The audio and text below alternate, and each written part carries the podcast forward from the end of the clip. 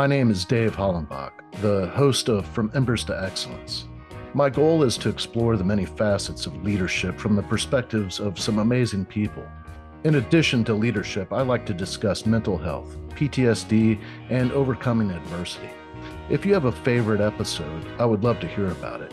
Message me through social media or my website, and I will share some free tools to help you achieve your goals. Please like, subscribe, and leave a review.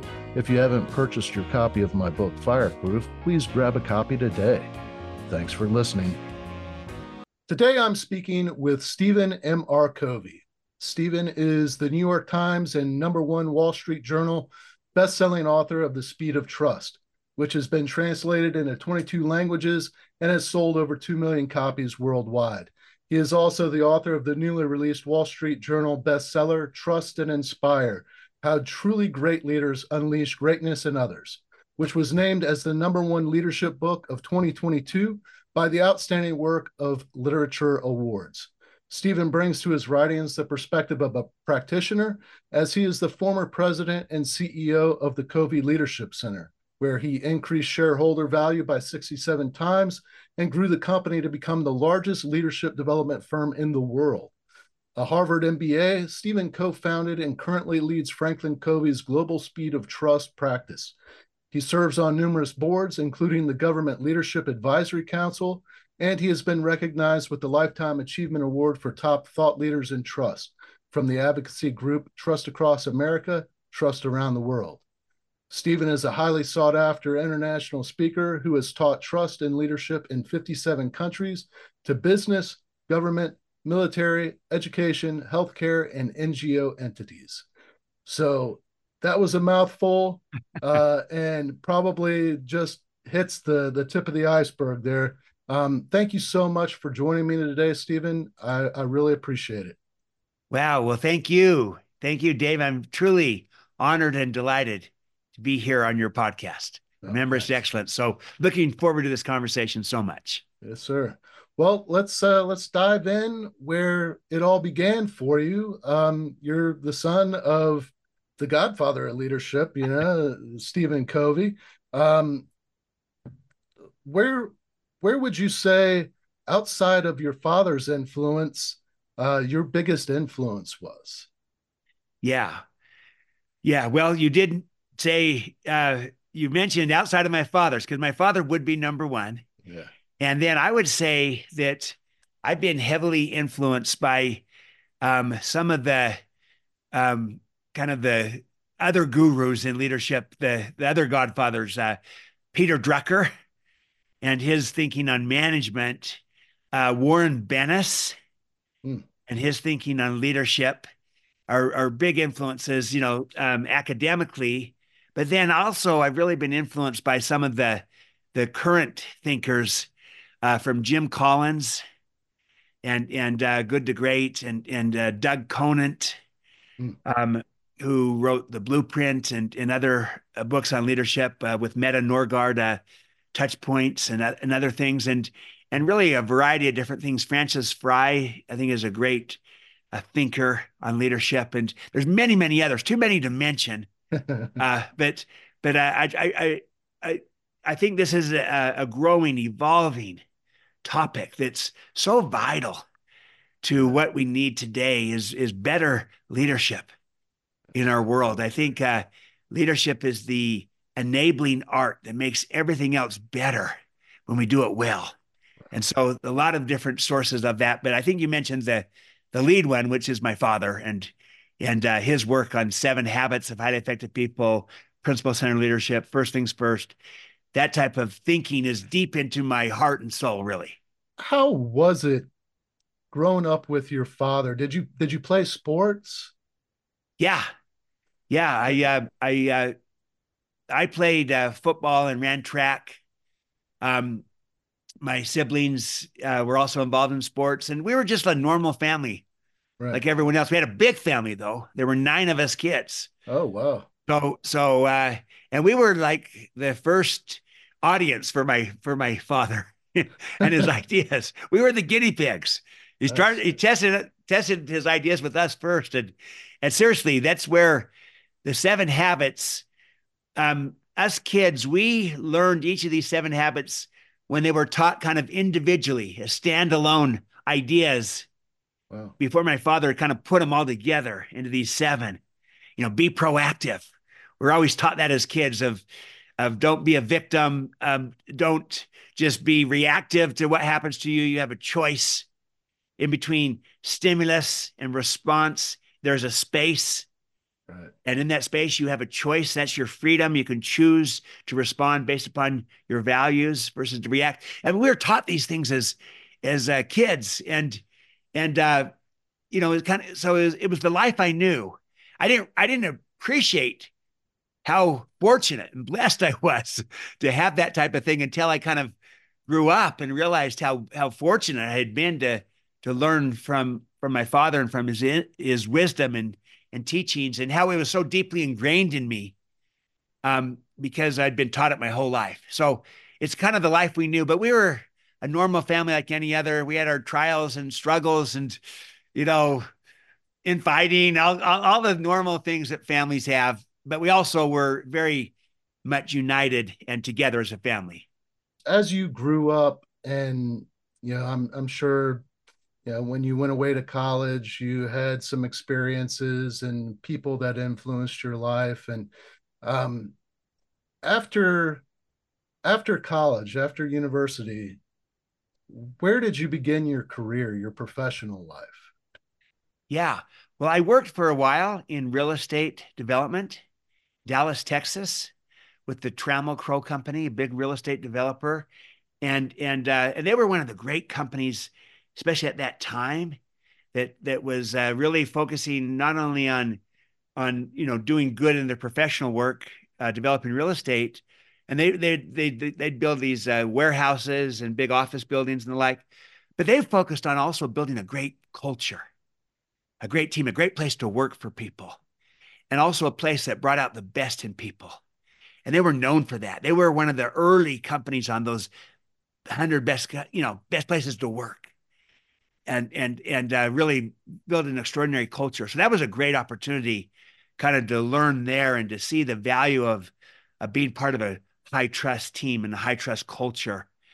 And then I they also did a short stint um, on Wall Street, and I realized that that was exciting, but it wasn't for me to. I, it wasn't what I wanted to do, but it was very exciting work. And then I kind of came. I, I did an MBA uh, Harvard Business School. Then I came, I came and I said, you know what? Um, my I, this was right before my father had published the Seven Habits of Highly Effective People, and I just really felt like this book is going to impact a lot of people because I'd been taught it my whole life. Now it's going to come out, and I said I, I want to be a part of this. So I ended up kind of going and joining my my father and his work uh, before the Seven Habits was published, with the idea that that uh, we have a chance here to to change the world. and and I really then became part of that and, and ultimately became our, our CEO and built and grew that organization to to really uh, operate all around the world. Today we're in some 150 countries. Wow. And te- you know, teaching these principles of leadership, starting with you know personal leadership, starting with yourself. Right. That you know everyone's a leader. It's not just kind of the boss type of thing, but the idea that leadership is a choice not a position. So everyone can lead. You lead your life. You lead in relationships. You lead in your home and on teams and in your community, as well as at work. How did you get so involved with the concept of trust? You know, I I want to put this in context of, you know, when when I've taught leadership, one of the foundational pieces of uh, leadership is effective communication. And you have to have that effective communication to build trust in the team. So trust has always been a big part of what i teach. And of course i've referenced your work and and your father's work and and it's i don't know it's pretty awesome to have you on the show but how i mean i mean it seems pretty you know common sense but there's there's still a need to teach it. There is a need to teach it. And you're exactly right, Dave. It is common sense, but it's not common practice. Right. And and um, so everyone knows trust is important, But even so, I think we're underestimating how important by a factor of 10, maybe by a factor of 100.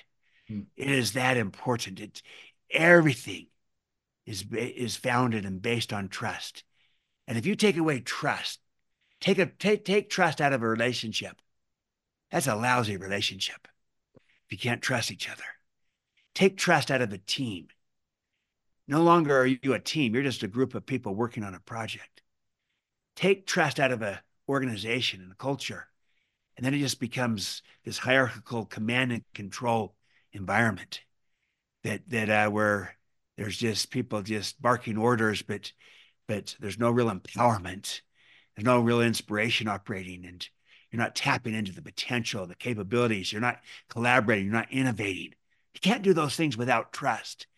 You don't collaborate without trust. You don't innovate without trust.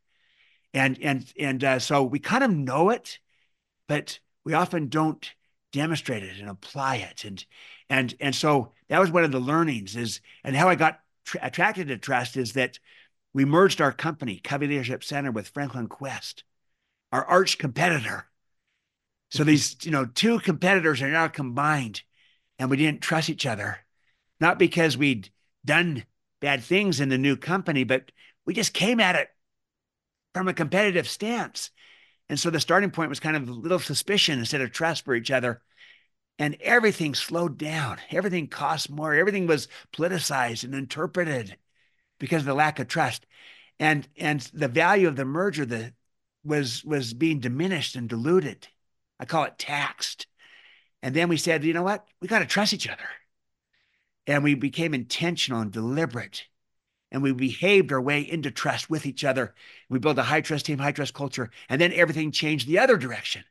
We could move faster, less cost, greater creativity, innovation, engagement, commitment, inspiration. And we focused better on our customers and the marketplace. And I kind of came away from that experience saying there is a high cost to low trust. And there's an extraordinary impact and return to high trust. And trust is learnable because we went from low trust to high trust when we focused on it intentionally. And so that's really a big part of my work is that trust is a learnable skill. It's something you can build and create and grow on purpose if you understand it. And so the my first book, The Speed of Trust, was all about how to build that trust.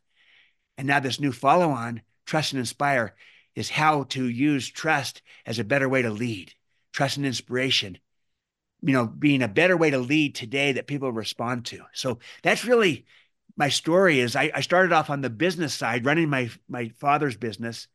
But then when I found my voice around trust, that this is a big idea that at one level is common sense, but at another level, we're still underutilizing this, under, you know, undervaluing this by at least by 10 times, if not more.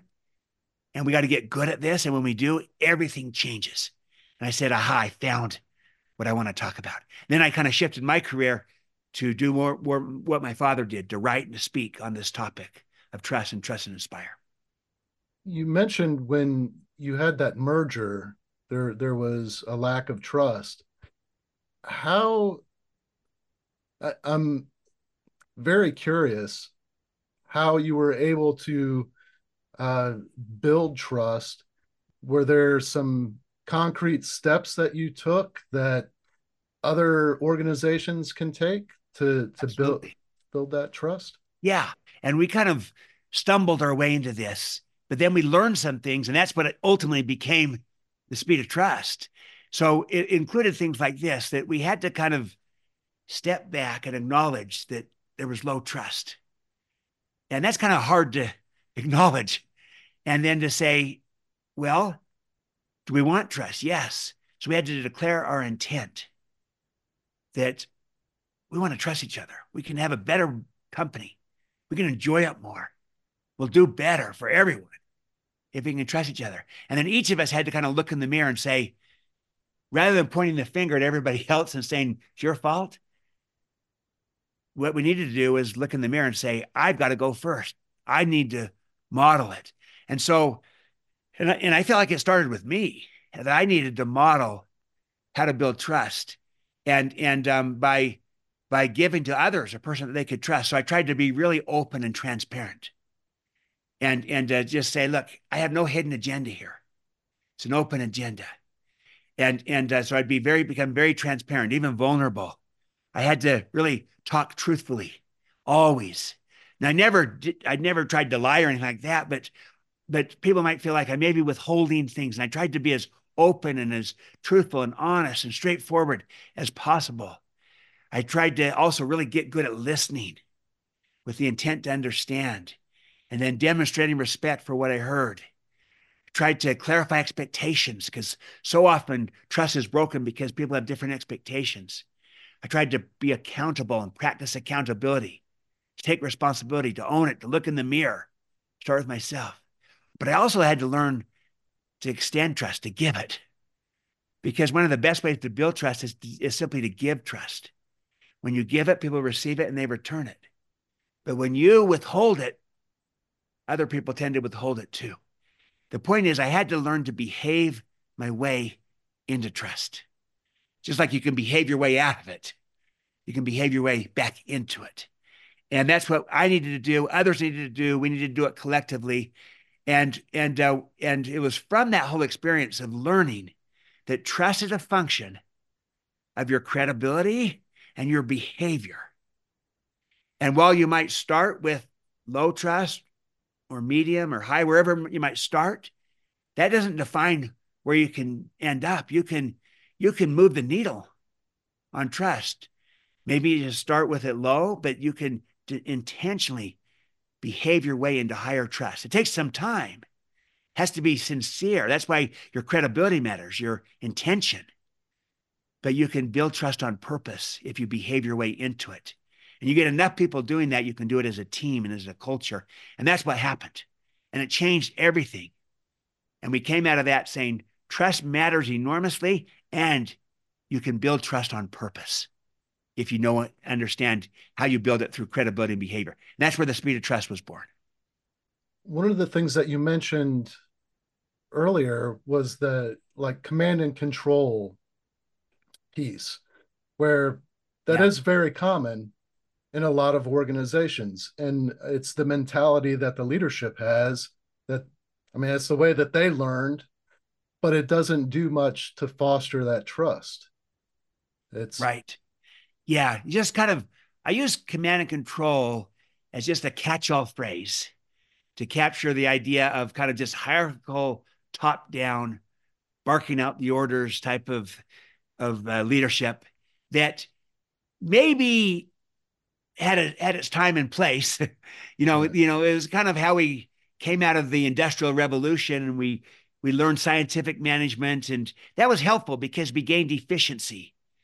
It's just that we've evolved as as people and as a society, and and um, um, and so it's not necessarily the best way to bring the you know the best out in people.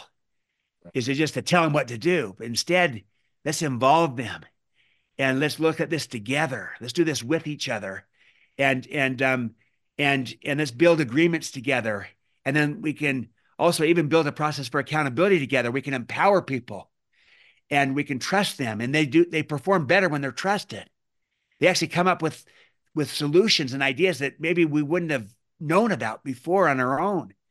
And they and um, and they reciprocate and return the trust back, and it becomes more of a virtuous upward spiral. So, but the old model is command and control, and still, for all our progress, the the the data shows that still about nine out of 10 organizations operate predominantly from a more command and control style leadership than they do what I call trust and inspire, in contrast to command and control, where you you see the potential and the greatness in people, and you're trying to unleash it instead of control it, where you see people as whole people, meaning a, a body, heart, mind, spirit. So you're trying to inspire people, not just motivate them. See, command and control is just operates on motivation only, which is in you know external, extrinsic. So it's heavy carrot and stick, just rewards. There's nothing wrong with that. We need rewards. It's just not complete. There's more, you know, people do want to be paid. We need to be fair, but they also want to, they have a heart, so they want to care and belong and connect. And they have a mind, So they want to grow and develop. They have a spirit. They want to contribute and add value, make a difference, and have significance. So we can go beyond just motivation through pay into inspiration by tapping into what's inside of people and into the desire for purpose and contribution. So that's that's more tapping into the greatness in people. That's trust and inspire that you'll never get with just commanding and controlling people. Um, you won't get the innovation. You won't get the collaboration. And then today, people have so many choices and options because of, you know, remote work, hybrid work. You can live here, work there, but also these younger generations coming up, Gen Z, Alpha generation, um, where they're not going to tolerate a lot of the command and control things that some of us older people grew up with and saw just as the way that people did it. You know, that doesn't work very well today. And and then people have there's so many um so much change going on. And command and control is not going to be very relevant or effective in this new world of work. So most people are becoming clear that command and control doesn't work as well today. They're less clear on what we need to move toward. That's why with this new book, Trust Inspire, I'm trying to name it, describe it, the new kind of leadership that is needed in a new world of work. And I'm just, you know, doing it in juxtaposition to the old model command and control, trust and inspire. Such a better way to lead, seeing the greatness in people and starting with that in mind, trying to unleash it. That's the idea. Yeah. Now, you're talking about, you know, this new age of technology and, uh, you know, you've you've touched on AI and uh, how how does that impact a culture of trust? Injecting artificial intelligence into the workplace. Yeah, I think it's going to have a lot of implications, and I think it's going to put an even greater premium on what makes us distinctly human, because you know, there's going to be a lot of great things and then potential, you know, potential um, uh, stumbling blocks or roadblocks as well that could get in the way where it all becomes um, uh, external. And and um, and we need to tap into what's uniquely human, which is um, a sense of connection and a sense of caring and belonging but also even conscience, and and um and and so that uh, um we we have, you know, we we as humans we are program programmers, not programs, and so we can write the program, and we can rewrite a program, we can rescript ourselves. We have the ability to have self awareness, stand back, and and look at what's you distinctly and uniquely us, and say, "This is not me." I can shift who I am and who I want to become, chart my own course, but also make that connection, that human connection through a sense of caring and belonging. Because not only do we want to trust people, we also want to inspire them. And and you might, some people might say, well, you know, I'm not charismatic. I, I, I can't inspire people. I make the point that charisma and inspiration are different there are some people I know who are charismatic, but who are not inspiring at all. There's other people who no one would describe as charismatic, but who are extraordinarily inspiring. Why? Because of who they are as a person. Again, them being distinctively human, who they are, and how they connect with people, how they care, and how they tap into purpose, into meaning, into contribution how their intent is to bring out the best in others and help them see their potential. Those are the things that are distinctive, distinctively human that we need to tap deeper into. So I think in the age of uh, artificial intelligence, it's going to put a greater premium on tapping into what is distinctively human. And that includes trust and it includes inspiration. What would you say to say a, a leadership group that is trying to rebuild trust where maybe there was an adversarial relationship with the teams that they're leading yeah how do you repair that trust if it's been damaged Yeah. It's a hard thing to repair, to restore trust, but I do believe it's possible in most situations. I will acknowledge there might be some situations where maybe it's not going to happen just because of the it could be the very nature of the loss of trust. How how was it lost? And I talk about the need for both character and competence to build trust. And it's harder to restore trust when there's been a loss of trust on the character side. You know, a complete lack of integrity, dishonesty, and the like. That's harder. And and um then then maybe say someone not delivering, you not being capable on the competent side. That's maybe a little easier to restore if, if you're able to fill in those competence backs, harder on the character side. But also, the nature of the relationship might just be transactional. Maybe people have moved on and you don't have a chance to rebuild it. Hmm. Or maybe you're not given the, the opportunity. Both parties, both parties need to be willing to restore trust. The one that lost it and the one that the other party that gives them the chance to do it. Or maybe they both lost it. Are they both willing to restore it? So let me just acknowledge up front that sometimes there might be some situations where restoring trust isn't going to happen. But I think that's the minority of cases. I think in majority of cases, you have a chance to rebuild it, to reestablish it, to restore it, if you're willing to behave your way back into trust. So here's the key principle, Dave. You can't talk your way out of a problem that you behave your way into. So if I've lost someone's trust because of my behavior, words alone won't get it back. No. The only way the only way I'm going to get it back is I got to behave my way back into trust. Just like I behave my way out of it. And so I'm going to have to own it. Take responsibility and and I'm going to have to be you know accountable for it. You know, not pointing the finger and saying, "Hey, it's their fault that we lost trust," or you know, his fault, her fault. No, I got to say, I own this. I'm responsible, and then I've got to right the wrong. And that might include making an apology.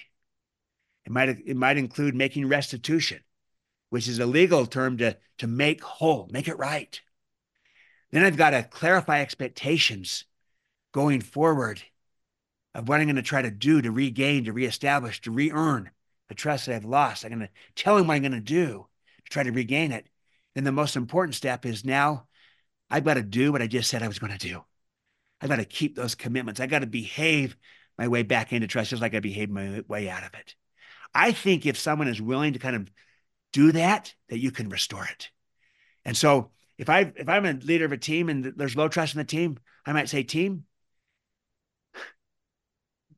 we got a trust issue and I'm going to own this and take responsibility. And I want to behave my way into greater trust with you. So here's what I'm going to do I'm going to try to go first. I'm going to try to model this. Help me. Hold me accountable. I'll try to do it for myself, but I'm going to try to give to you a leader you can trust, a person of character and competence. I'm going to do my very best. And I'm going to try to behave my way into it. Help me do it. Work with me on this. It's, it'll be a better team if we can trust each other and I'm going to go first. See, that's if someone owns it like that, if I'm a member of that team, I'm far more apt to give that person a chance. But if someone comes at it and says, Hey, we got low trust in the team, and you know what? It's all you guys' fault. You're doing everything wrong. You're not behaving. And, you know, that person is not looking in the mirror, owning it themselves. Then people might resist and, and fight you. But when you lead out as a leader and go first, then people are more likely to give you a chance and work with you. And then when you do what you say you're going to do, the trust starts to go up and you behave your way back into trust. So I think it's possible. I've seen it happen um, time and again.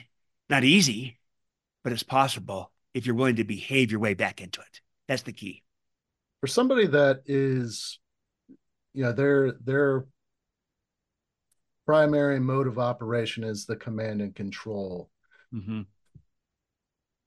what would you say to them to you know get them to just try the trust and inspire route yeah um, the benefits of it are yeah. huge but if they're not i mean is there a way that you can uh, explain it to them where they see the value?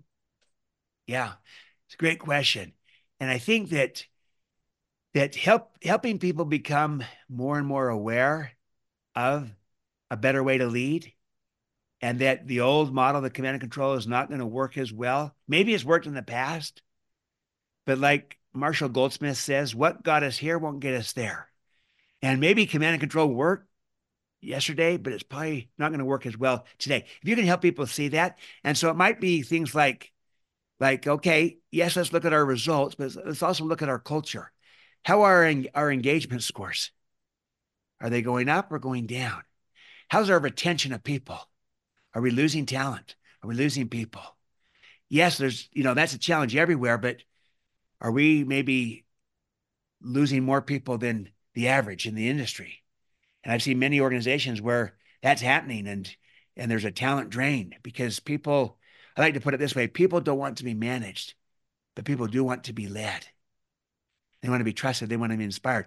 And when someone's just command and control, um, gosh, I've got choices and options. If I feel like I'm being micromanaged by someone, I'm going to go elsewhere. Someone who believes in me and trusts me, where I feel inspired. And so you'll lose talent. You'll lose people. How innovative are you? Are you getting innovation? Because if there's no trust, no inspiration, you're not going to innovate.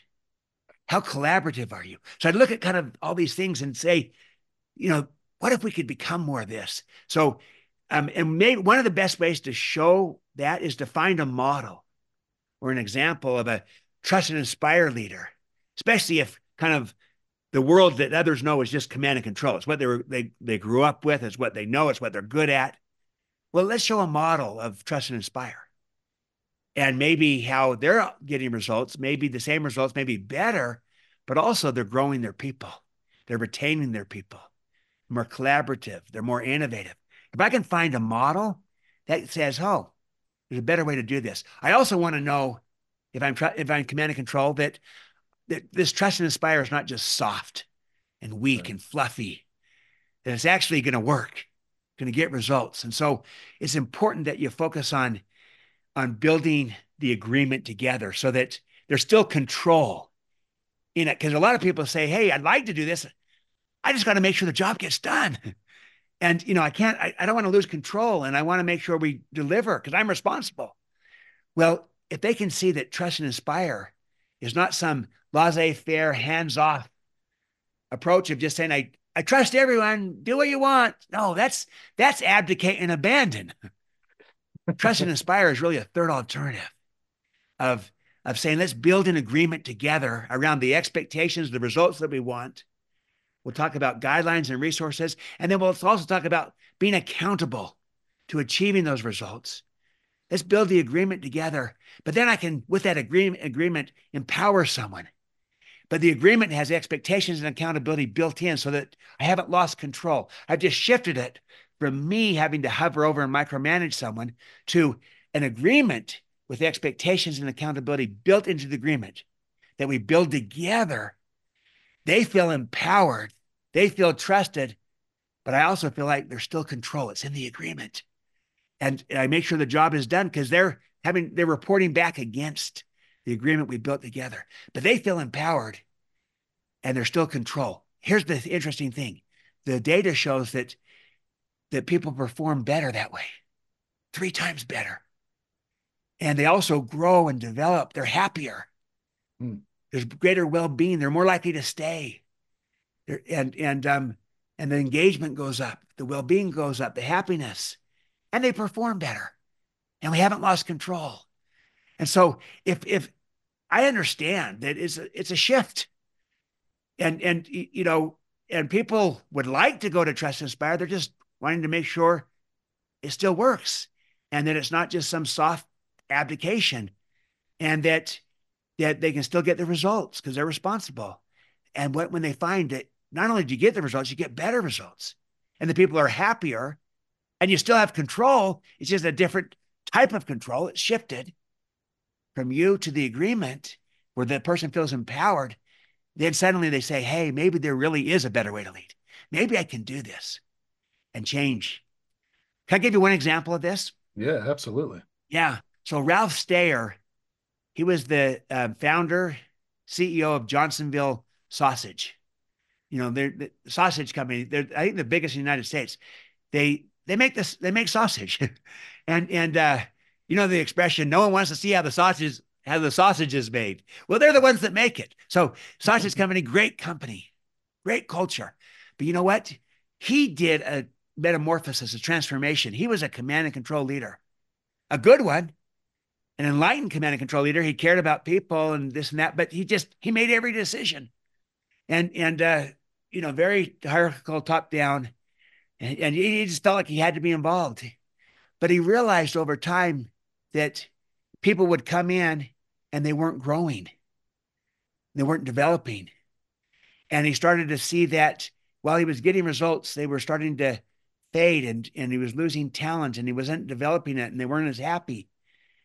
And he realized that he was the problem, that he still was trying to make every decision and that he didn't trust his people enough. He didn't empower them enough. And so he kind of had this awakening that he had to shift his style. And he really moved from command and control to a trust and inspire type of approach of believing in people, empowering them, inspiring them by connecting through caring and belonging and through purpose. And he literally transformed his style.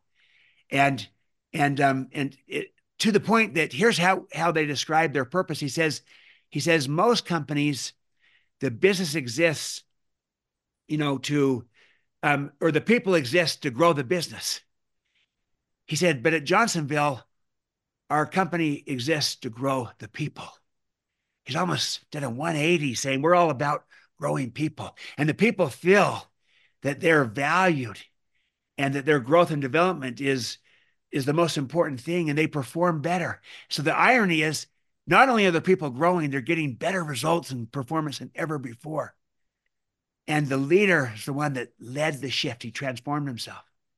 I just was with another leader, Brian Deepice, with uh, um, uh, uh, North American Materials, big supplier company. And he also has gone from command and control to trust and inspire. Because again, we are not our style. We can change our style. We can rescript. We're human. And he's done that. And and maybe command and control worked in the past, but it's not going to work very well in a new world of work. And he's become a trust inspired leader and is bringing out the best in others, and they're performing better because of it. So it's possible to rescript, but I, I don't downplay that it's easy or, you know, that, or that, or excuse me, that, that it's hard. It is hard. And, and, uh, but I believe it's possible when people see a model that they, and, and, and recognize that, that it's not about losing control. It's just shifting this and that there's actually a better way of doing it when they can see and experience those benefits, they'll make the, le- the leap, they'll make the shift. One of the things that you said earlier was, you know, to to gain trust, you've got to give trust. And from that, it reminded me of something that I taught when you know I was teaching firefighters. You know, if you want to grow your power, you've got to give it away. You have to empower Beautiful. the people that you're leading. But the root of that is the trust. You have to have trust in your people and they have to trust you to accept that power that you're not going to hover over them or whatever uh, whatever they're afraid of they they need to trust you and you've got to trust them and so that is awesome i i never really put that connection together that's beautiful dave that's what you're doing with what you are doing in that leadership approach and what you did with firefighters, that is, you know, you that you give away power. That's in, truly empowering. That's you know that's where empowerment comes from. Right. Giving power, but the premise of it is trust. Right. If you really don't trust people, you're truly not empowering them, because ultimately they'll feel disempowered because you don't trust them. You're hovering over, you're micromanaging, you're controlling them at the end of the day and they won't feel empowered. And you haven't given away your power. And that takes an abundance mentality, a mindset that there's enough for everyone. And that when you give away power, it actually doesn't diminish you at all. It just grows them and, and then in essence also grows you. And you in a sense have more power. You're more more influence with people. And so but trust you're right it's at the foundation of it. And the same thing works with trust. You give it away to get it to earn it or, to grow it. Um, i was with um, I, I did an event with um, a fema federal emergency management agency and and uh, their the current FEMA administrator, Deanne Criswell, she told me this in preparation for the event. She said that for her, her starting point with people is that she starts with trust until proven otherwise. And she said, trust is automatic. You have my full trust. It's yours to lose. And and and the point is that, you know, I mean, here they are trying to solve disasters and all around um, this country, and they got to come in, they got to move fast. And there's a speed to trust. And if you don't trust people and give trust to people and say, hey, I don't trust you until you prove that I can, we can't move fast enough to respond to the needs in front of us. So her starting point is I trust you. We hire winners here in FEMA. We hire great people, worthy of trust, deserving trust. So I start with trust. It's yours to lose. It's automatic. I tell you tell me I shouldn't. And by giving that trust and telling people that she trusts them, they trust her right back, but they also rise to the occasion, they perform better, and, and it becomes this virtuous upward spiral. So we got to give it to get it. And the job of the leader is to go first. Someone needs to go first. Leaders go first. So that's what I would say to our listeners. If you want to increase trust in a relationship, be the first to give trust.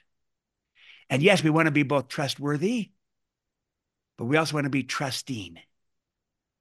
And it's vital that we model both because, you know, the interesting thing, Dave, is it's possible to have two trustworthy people working together and yet have no trust between them, even though they're both trustworthy, if neither person is willing to give trust to the other. So if we want to have trust in a relationship, on a team, in a culture, if trust is the outcome we want, to get that, yes, we have to be trustworthy. We earn that. That's our character. That's our competence. That's who we are. We got to be trustworthy, but it's not enough to only be trustworthy. It is necessary, but insufficient to be trustworthy in order to have trust. We also need to be trusting. And that's the idea that trust is given. Got to be willing to give it. So trust is both earned and given. And our job as a leader is to go first in both. Go first by showing that we model the trustworthiness that we'd like to have and like others to have. We model it, we go first, and we model the extension of trust, the giving of trust, the being willing to trust others, like and Minister um, Criswell starts with trust with all of her people as a starting point. It's a better starting point. Absolutely. Man, this has been great. What an awesome conversation. Now, Trust and Inspire is available. Where's the best place for people to purchase your book? Yeah. Amazon, um, online uh, stores. But let me say this go, go to uh, trustandinspire.com. Trustandinspire.com. And the and is spelled out A and D. And what you'll find there is um, is you can order the book off that site. That will take you to Amazon or to barnesandnoble.com, wherever you like to buy it. But also, there's tools there, there's videos, there's resources. You can go deeper with some of these ideas. Um, and and uh, there's a lot of value there. And, th- and you know, this is such a, a real, it's, it's both aspirational, but practical. The whole trust and inspire of saying, look, this is a better way to lead. That's the aspirational part because who, you know, who doesn't want to be trusted and who doesn't want to be inspired? We all do. It's just that we also got to make sure we got to get the job done and we can't lose control. And so that's the practical part of absolutely. We got to build the agreement together with expectations, with accountability. And, and, um, and then we, you know, how we're going to inspire. We got to learn how we can inspire because it's not charisma, it's connecting with people through a sense of caring and belonging, and then connecting people to purpose and to meaning and the contribution. So they see what's in it for them and how they, they're overlapping. I'm reminded of the John F. Kennedy. Um, you know, this is 60 years ago when when he said, you know, we're trying to put a man on the moon and return him home by the end of the decade. That was the idea of the race in, in space. And uh, but that mantra was everywhere. And he visited a NASA facility in Florida uh, like a year into this, and he comes across the janitor, and he asked the janitor, President Kennedy asked the janitor, "What do you do?" And the janitor says, "I'm working on putting a man on the moon and returning him home in the next decade." You know, the vision, the purpose had gotten down to the janitor. Everyone was working for the purpose. That taps into inspiration.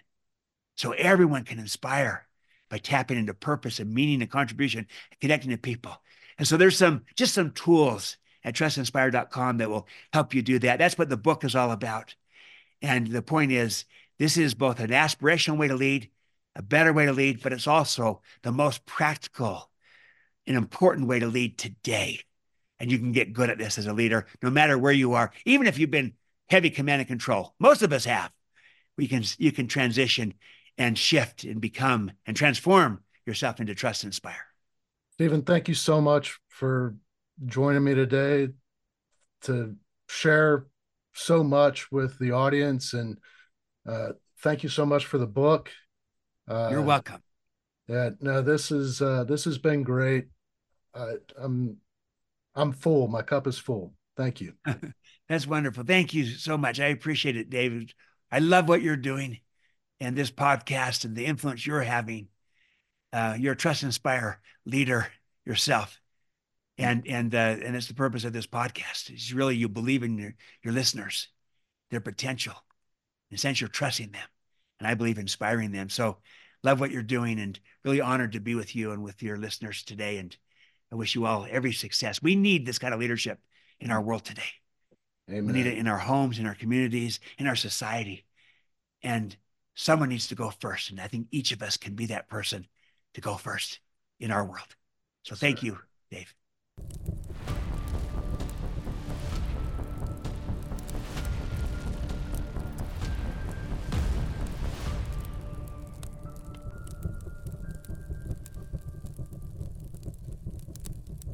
Thank you for listening to this episode of From Embers to Excellence. Please visit hollenbachleadership.com for additional content, and don't forget to like, subscribe, and leave a review.